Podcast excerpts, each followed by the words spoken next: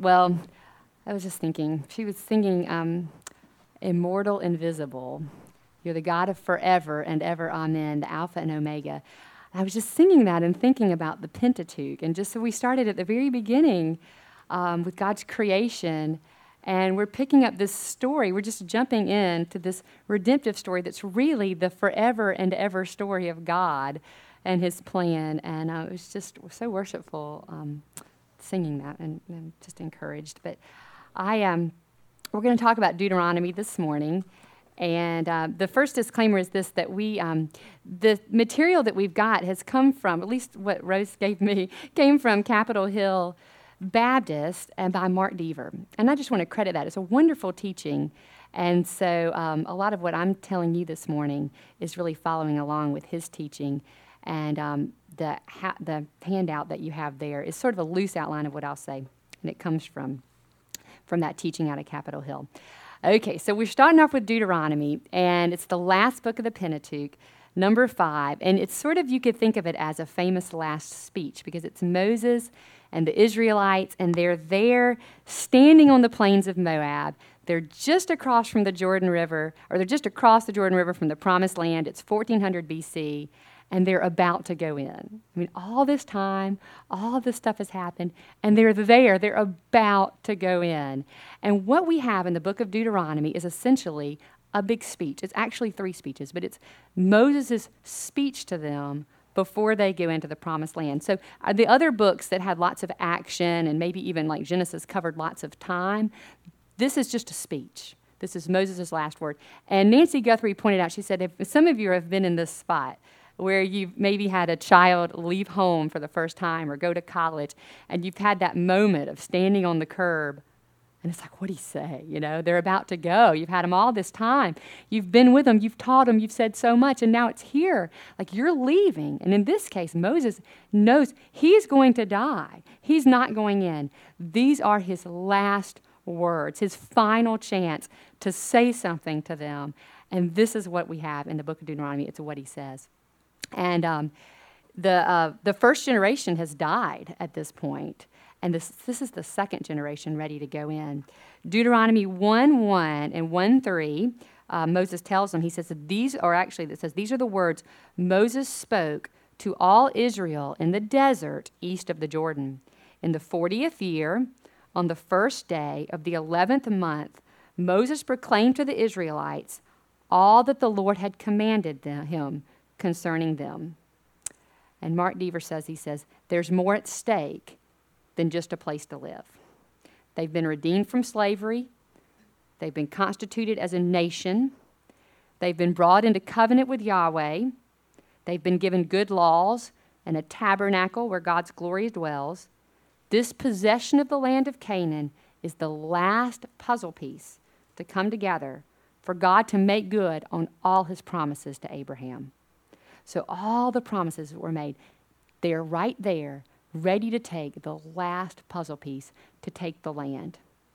And um, he says, uh, and future generations are going to look back on the Deuteronomy. It's, it's a core book in the Old Testament. It's actually, interestingly, Jesus quotes Deuteronomy more than any other Old Testament book. And for years, the Israelites will look back on this giving of the law. Deuteronomy actually means second law. So it's the second giving of law, it's the review, the, re- the repeat. And uh, the generations will look back on it for years and refer to it. Uh, verse 29, 12 through 13 says, You're standing here. Moses telling you, You're standing here in order to enter into a covenant with the Lord your God, a covenant the Lord is making with you this day and sealing with an oath to confirm you as his people. So here's his people poised and ready to take the land. Now, let's look for a second at just how the book is structured and just kind of get an understanding of that. It's three speeches. The first speech is chapters one through four, and it's a historical prologue. So it's sort of just the review of what has happened. Okay, and it's really a lot of a review of numbers, what has happened. And then the next big hunk is going to be, let's see, what chapters, 5 through 26. That's the longest speech. That's the second speech. And in that speech is when he really gets into going back over the law and he reviews the law. And then the third speech is short again, it's 27 through 30. And in that speech, he goes over the blessings and curses that are going to result if they're faithful or unfaithful to the covenant. So it's sort of the ramifications of the covenant. So you've got the history, the second giving of the law, the review of the covenant. And then there's a little conclusion where uh, Moses prophesies the future, the exile that's coming. He prophesies more, um, actually, he goes into the blessing, the atonement that's coming. There's a lot of hope in the end. And then ultimately, the transfer of leadership to Joshua, and Moses dies. So it ends with a little conclusion. So that's the structure of it. We've got this giant speech um, here. Well, let's look at the first speech, which is the historical prologue. It's chapters one through four, and he's going to go back over with them what's happened. Now, as I was reading this, it was so, so powerful to me reading to this because essentially he's talking about what happened to the first generation, the unfaithfulness of the first generation. Um, and if you remember from Numbers, you know, just how God had, well, He's told them all along to take the land, but you remember they got there and they sent the spies out. Well, God just told them to take the land. He didn't even tell them to t- send spies out, but they said, well, hold on, you know, let's, let's check it out. They send the spies, and you remember um, only two come back with, with encouragement, like we can, God can do this. Um, but they come back, and the people are frightened by what they hear. And, um, and it was so interesting to hear because over and over reading that, in these four chapters, over and over, you hear Moses going, The land the Lord gave you, God who will fight for you. He's the Lord. Don't fear. He's the Lord. It's over and over again, Moses telling them, You know, God is the Lord. You're his people. And then you hear the people's response of just murmuring and complaining. And listen to the, some of the things they said when, and this is the review, what the things that people said when they were frightened. They said, God hates us. They actually said, God hates us. He's just going to have us die. He brought us out of Egypt just to give us to the Amorites. He doesn't, what they're essentially saying is God is not intending good for us. God hates us. Look what he's done to us. He's just going to have us be killed by the Amorites. Listen to what they were believing in their head about what God thought towards them. It's just shocking. In the midst of being told over and over again, God loves you, and you have this sort of he said, she said, the people saying, God hates us. God's not doing good for us. God's not taking care of us. And Moses reminding them again and again, God is for you. God fights for you. Look at the God. Look at what he's done for you. He reminds them God fought for you. And listen what he says. He says, As a man carries his son all the way that you went, God carried you. That the whole time they were in the wilderness, Moses said it was as if God was carrying you as a son.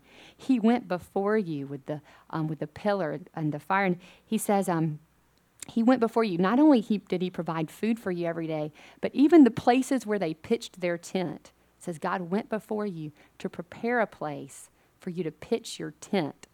I never thought about it. I mean, God was utterly taking care of them every step of the way. Isn't that amazing to think in our life? Just God's gone before, and even where we're going to pitch our tent, where we're going to be, like He's already gone before and prepared those places for us. And yet, what we can believe about what God, what we believe about what God thinks about us, and murmur and complain. Um, but the Israelites had been totally trapped in a lie about God, about who God was, and how He felt about them. And I know in my life that that happens to me.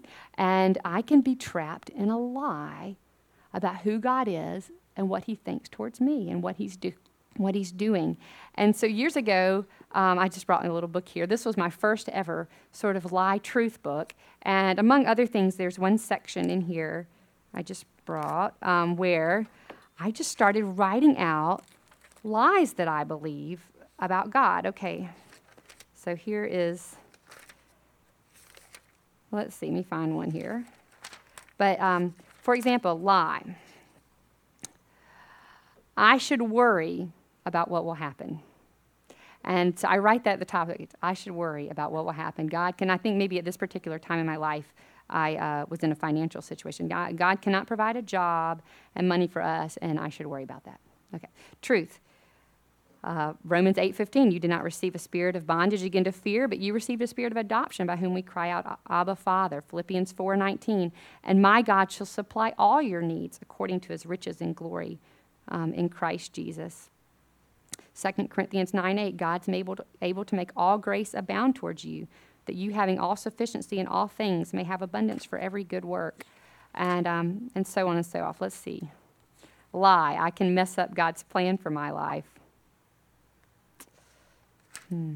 Truth. Luke 9:56 the son of man did not to come to destroy men's life but to save them. Hmm. Oh, and so and so on and so. If there's just pages of these, you know, lie. I should be jealous of what other people have. Truth. Lie. I'm I'm not equipped for any ministry. I'm not good at those sort of things. Truth. What God equipped us in. And you could just go on and on. And I just share that as just this is this is my book of things over the years of just identifying what am I believing here about God that's really a lie about Him. And that's what the Israelites had been caught in. God hates us. Look, He's not doing anything good for us. And Moses going, Truth, truth. He fought for you, He carried you, He went before you and picked out where your tent was going to be. And you didn't even realize it. Um, I've been so helped too by um, Ann Voskamp's just thing about writing down, just writing down the things you see where God is, is working, your thankfulness, your um, counting your blessings, and, um, and seeing God's hand in that. So that's the prologue. That's the prologue. God reminding them what happened, really to their parents. And he's just telling them he's on the, they're on the cusp of the promised land, and you just see him pleading with these people.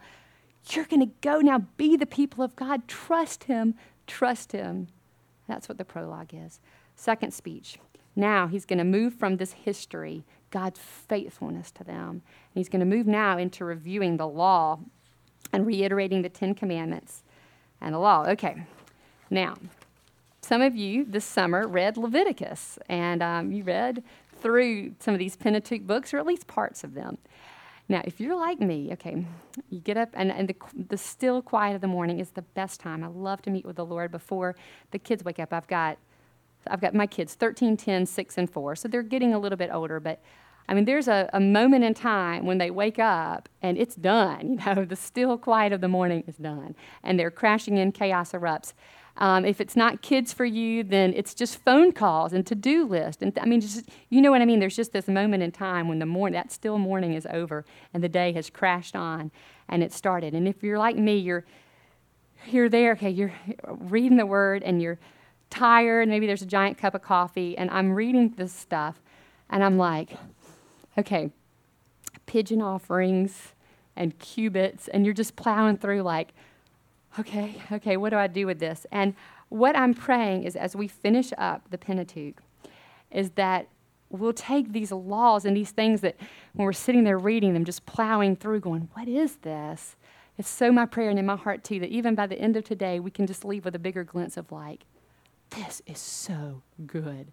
And not just this was painful and we plowed through it, but that was brilliant. That what God did in setting up the old covenant and the sacrificial system and all the laws down to the pigeon offering was brilliant. And we're going to leave here and we're going to worship God at this plan of His. But even as we're bogged down in the law, the cool thing is this is that even in the thickest part of the law, this is a love story of God for his people. It was always a love story. It always was. And undergirded, and we see it even in Deuteronomy, undergirded through the whole thing is God longing for a love relationship with his people. He loves them, and he's telling them again and again. And what he wants from them isn't actually a bunch of external rule keeping. What he wants from them is their heart. And um, and he's clear that they have his. The famous, um, probably the most famous verse from the book of Deuteronomy, uh, especially if you're Jewish, is the Shema. If you've heard the Shema, and you'll recognize it. It's the central book of the Jewish Old Testament, I mean, the Jewish prayer book, and it's, I've heard, the first verse that a Jewish kid will learn. Um, and it's this it's in Deuteronomy 6 4 through 6. Hear, O Israel, the Lord our God, the Lord is one. Love the Lord your God with all your heart and with all your soul and with all your strength. These commandments that I give you today are to be upon your hearts. So that's the Shema that the Jewish people today would say. Um, and we see even there God saying, These commandments are for your heart. Love the Lord your God. That's what this is, this is what this is about. Deuteronomy 7 7 through 8 it says, The Lord did not set his affection on you and choose you because you were more numerous than other peoples. It wasn't about them being such a great people, for you were the fewest of all the peoples. But it was because the Lord loved you and kept an oath he swore to your fathers that he brought you out with a mighty hand and redeemed you from the land of slavery. Do you hear what He he's to his people and us as believers today? To his people, he says, God, it's not because you were this great nation. You weren't actually. You were the fewest, but because the Lord loved you and he chose to bring you out of slavery to be his people and to set his affection on you. And that's such good news for us as Christians even today. But that's what, um, that's what God's saying here in the book of Deuteronomy. God chose them to be his people and he loved them.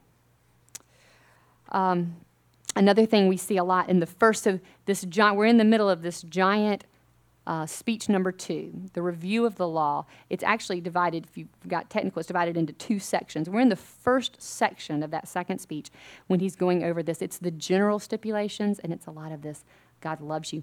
And it's also calling them to faithfulness. And there's a lot, a lot, if you read through it, there's a lot, a lot about um, the destruction of idols and the severity of dealing with idols.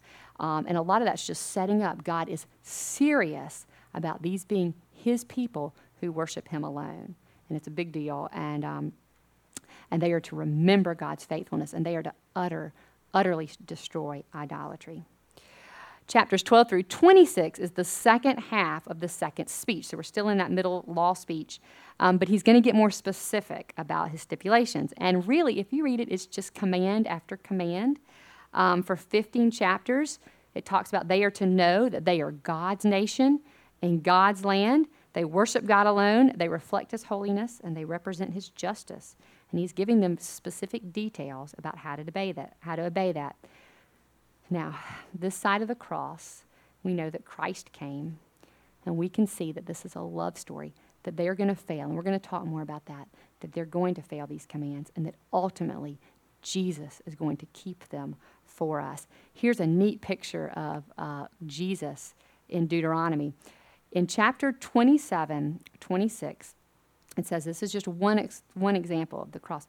It says, Cursed is the man who does not uphold the words of this law by carrying them out. So if you don't keep the law, you're cursed. You're under a curse. In Deuteronomy 21, 22 through 23, it says, Then, if a man guilty of capital offenses is put to death, and his body is hung on a tree, you must not leave his body on a tree overnight. Be sure to bury him that same day, because anyone who is hung on a tree is under God's curse. So here again, we hear the word curse. Now, listen to how Paul in the New Testament refers back to Deuteronomy to explain the gospel. Galatians 3:13. Christ redeemed us from the curse of the law by becoming a curse for us. For it is written, Cursed is everyone who is hung on a tree. So he's referring back to the hanging on the tree being a curse. And then he, Paul says in Galatians, that's what Jesus did. Jesus became the curse for us. And it's just a brilliant story. Now, let's talk for a minute about what do we do with the law. So we're reading through this. Okay, we've read the pigeons, the cubits, you know, you're in the middle of it. What do I do with the law?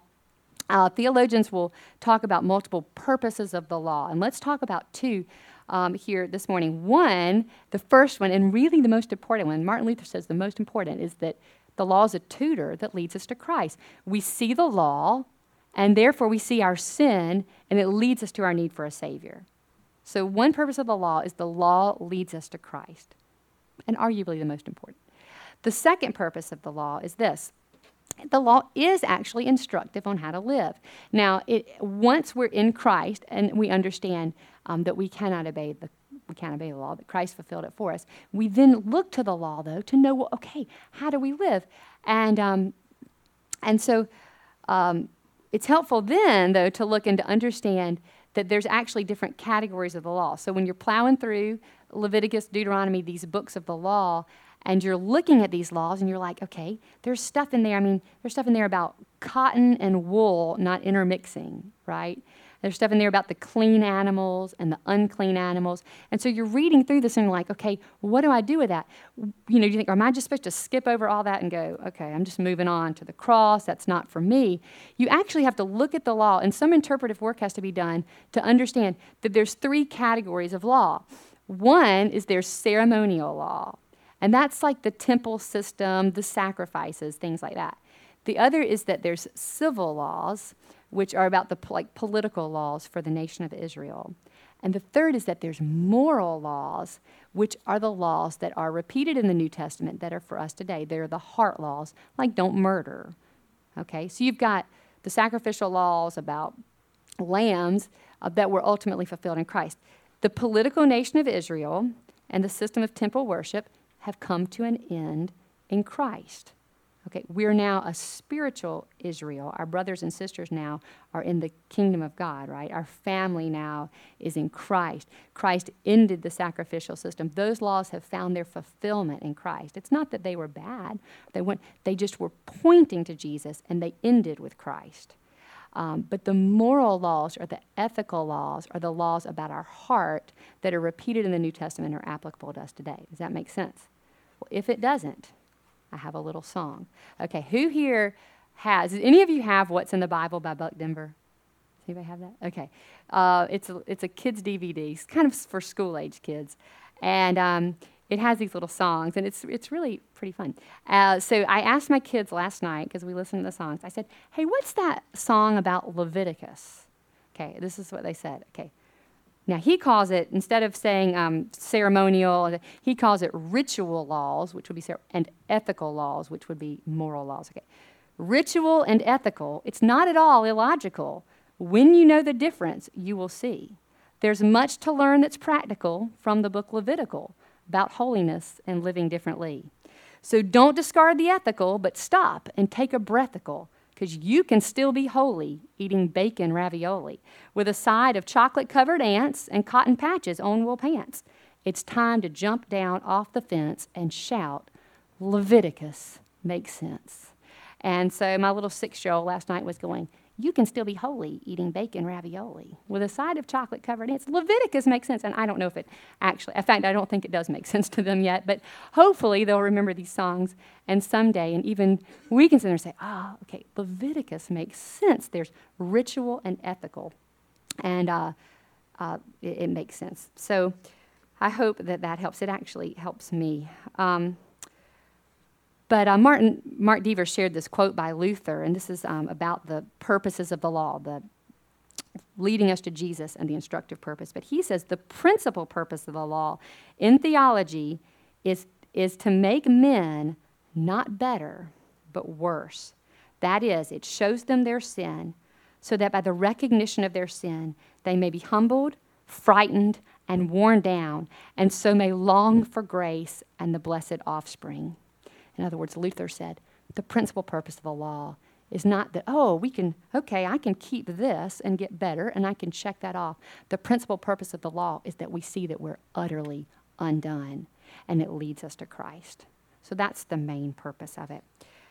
Now, I, at this point, I just, um, I want to articulate well. This is so important to me because one thing I realize as I've studied through the Pentateuch is that I don't understand holiness.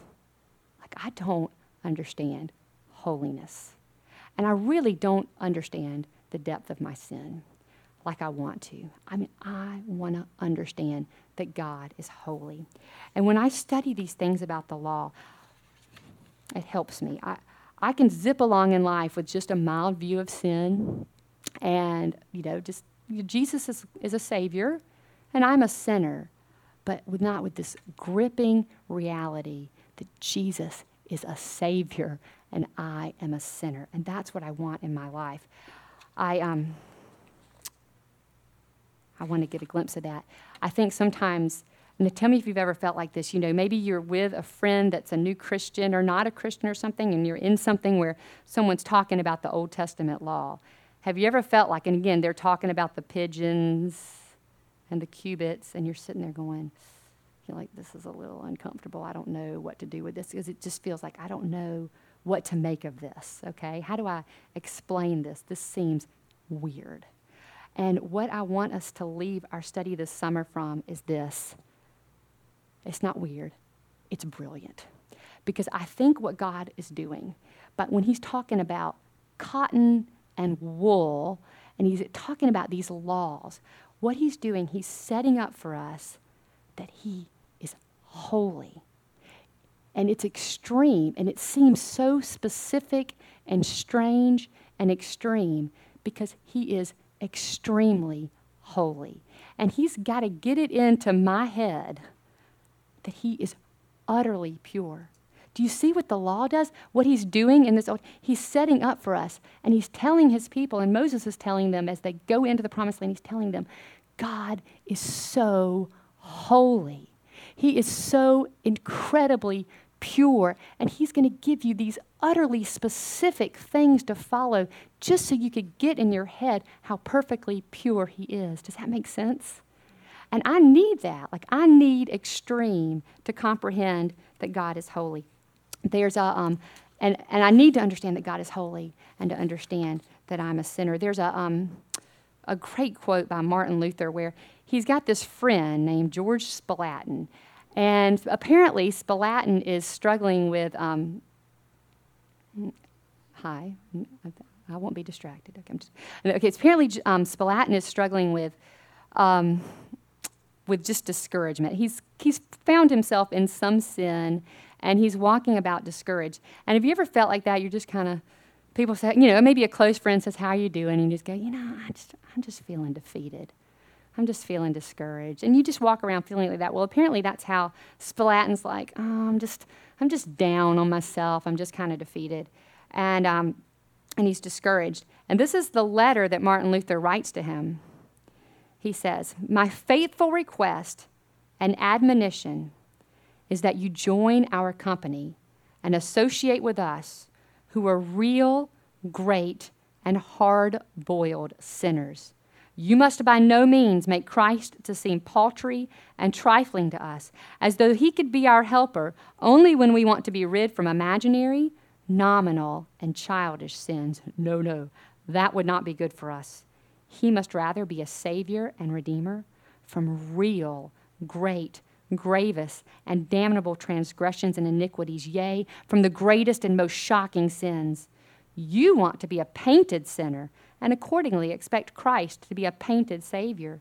You will have to, get have to get used to the belief that Christ is a real Savior and you are a real sinner. And um, boy, that helps me. I want to get that in my head. Christ is a Christ had to come and die because God is holy. And we could never keep these laws. Do you see that?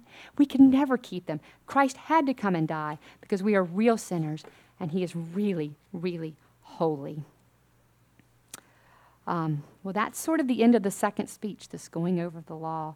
And um, I do, I just, just want us to leave the Pentateuch and say, boy, that was what a brilliant love story that God would set up this law, that he would give us a picture of his holiness, and then he would send his own son to redeem, us, redeem it for us and um, just to, just to marvel at the story the Lord has written um, for His people.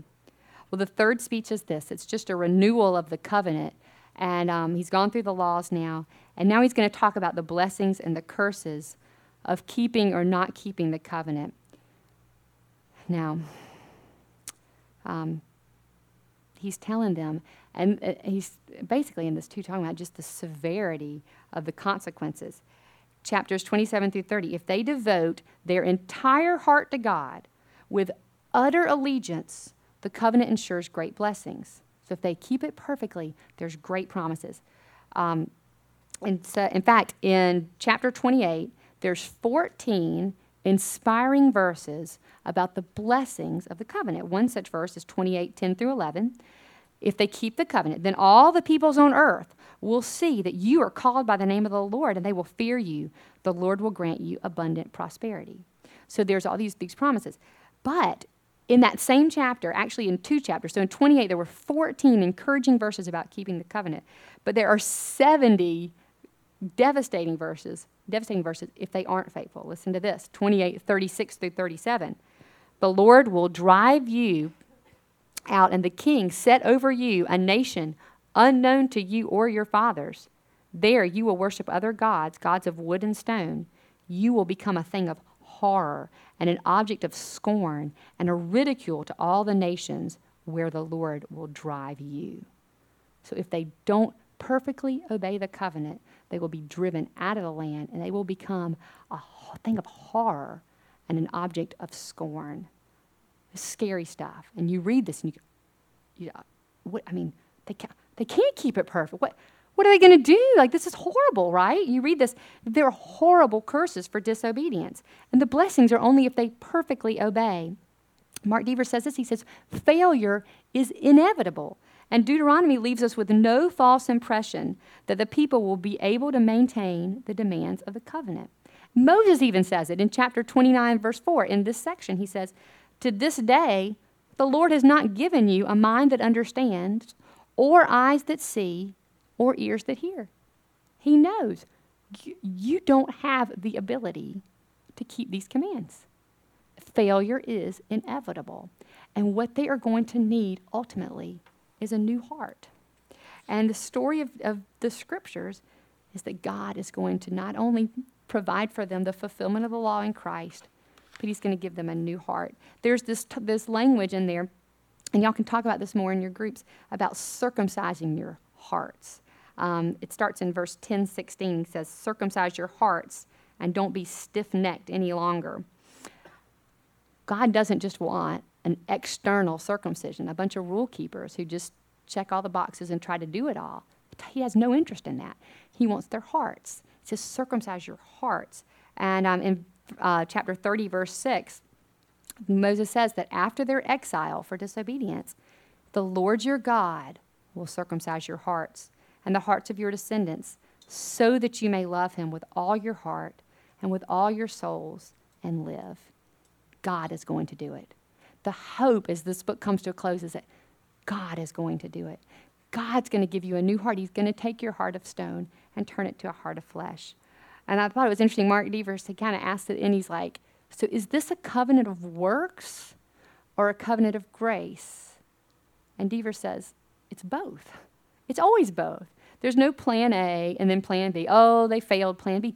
It was always a plan of redemption which God established a covenant with works. But interwoven, even in the book of Deuteronomy, there's pointing the one who will come and the covenant of grace who will fulfill the works in our place.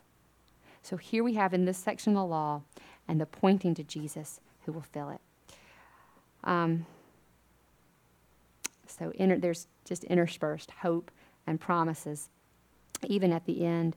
Uh, the conclusion of the book, uh, Moses prophesies that Israel will be unfaithful and they will be um, in exile. In 32:18, he says, "You deserted the rock." In his prophecy, you deserted the rock who fathered you, and you forgot the God who gave you birth.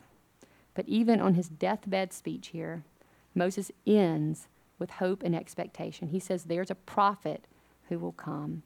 There's an atonement that is coming. God will circumcise your hearts. You will be His. He will make a way, and He's pointing to Jesus. I um, I was in a conversation just a couple weeks ago, I think, in which with a few people, and one of the, the people kind of started criticizing some Christians, and um, they were just talking negative about them, and and my heart started to well up, like, yeah, they should, you know.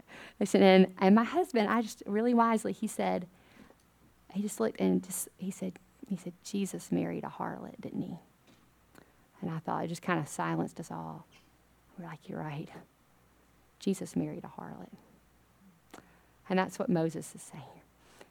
God's marrying a harlot. You will fail him. You are a real, great, and hard boiled sinner. And God is so holy. And He's going to, in this book, He's going to detail, just to help us in our little finite brains with all these images and pictures and sacrifices. He's going to try to detail to us just a glimpse of what it means that He is perfect and that we need a Savior. And Christ will come and be that Savior for us. I think my take home from Deuteronomy is this just a couple review for me. From the historical prologue, remember that God is good. Don't believe the lie. When the lie comes in your head, write it down. What's that verse? Hmm, I want to say Isaiah. Is not this thing in my right hand a lie? Call it a lie. Remember the truth. Who is God? God doesn't hate you, God is not out for your harm. He's the Lord, and He's working a redemptive plan in our life. Believe the truth. So, number one is this remember God, count your blessings. Um, number two, know that God is holy. I'm a real great and hard boiled sinner, and I need a real Savior. If you okay, if you've ever heard me talk before, I you know I always write these little poems in my journals. Um, so this is just my poem. Um, I think uh, one time when I was studying Leviticus and just thinking about the holiness of God and my own misunderstanding of that. Um, every now and then I glimpse through an opening thick and dense to grasp a better view of sin the Spirit wields the word within. But typically, I'm dulled by pride. I walk aloof, my flesh to hide, forgetting that the cross was not for petty sins that could be bought with cheaper things than holy blood. Real sin led to a violent love. So bring me to a lucid moment, realizing that my atonement wasn't just for thoughts amiss, but for my whole unrighteousness. And holy blood for fragile claims wasn't wasted or in vain. The Savior knew the child he'd buy, redeem, adopt, and satisfy. He knew her charge was greater than a shallow fault or petty sin, and he would take upon the cross to own her life and pay her loss. So let me live with sober thought. His passion here was not for naught. And when my heart is dulled by pride, draw me to my Savior's side. I just want to know that He's holy that He's a real Savior and worship Him as that. Um, the last thing is this the law leads us to Jesus. And then the Lord Himself gives us a new heart to obey Him and to follow Him. And the temple system is gone. It's done now. It was fulfilled in Christ. And the Holy Spirit has now come and said that we're His temples, right? The glory of God. Just like Moses on the cusp of the promised land, he's pleading with them. If you just read him, he's pleading with them, you're going to be his people. You've got to represent him to the world. This is the way he chose to do it to set apart a people, to send them into the world, and to let them be the representation of his glory and who he is. And now the temple is gone, and we're the temple. And if you've ever seen that movie Aladdin, okay, so there's the genie bottle, and Robin Williams comes out, and he comes out of the bottle, and he's this big genie, and he says, one of the things he says, he says, all the power of the universe in a little bitty dwelling space. And I always think about that's like the Lord. It's like all the power of the universe, all the glory in the universe is in a little bitty dwelling space in me. It's in a jar of clay in us. And we're actually now walking temples for the Lord, displaying his glory in the world. And now we have new hearts, hearts of flesh, circumcised hearts to obey him and to follow him and to love him. And, um, and that's the message, I think, of the Pentateuch. It's the pointing to Christ and it's the story of redemption for us. Let me pray. Lord, we're so thankful. We, we want to worship you. We want to understand that you're brilliant no man would have thought of this. No man could have come up with this way of doing it. And we worship you and we thank you for your law. We say your law, it's sweeter than honey on our lips. We love you and thank you for it. Um, but we recognize, Lord, that we have failed and that we needed you to send your very own Son for us. So we thank you for your mercy to us. We thank you that this is because you loved us and that you're the great God of love. Help us this week to apply this in our life, Jesus. Amen.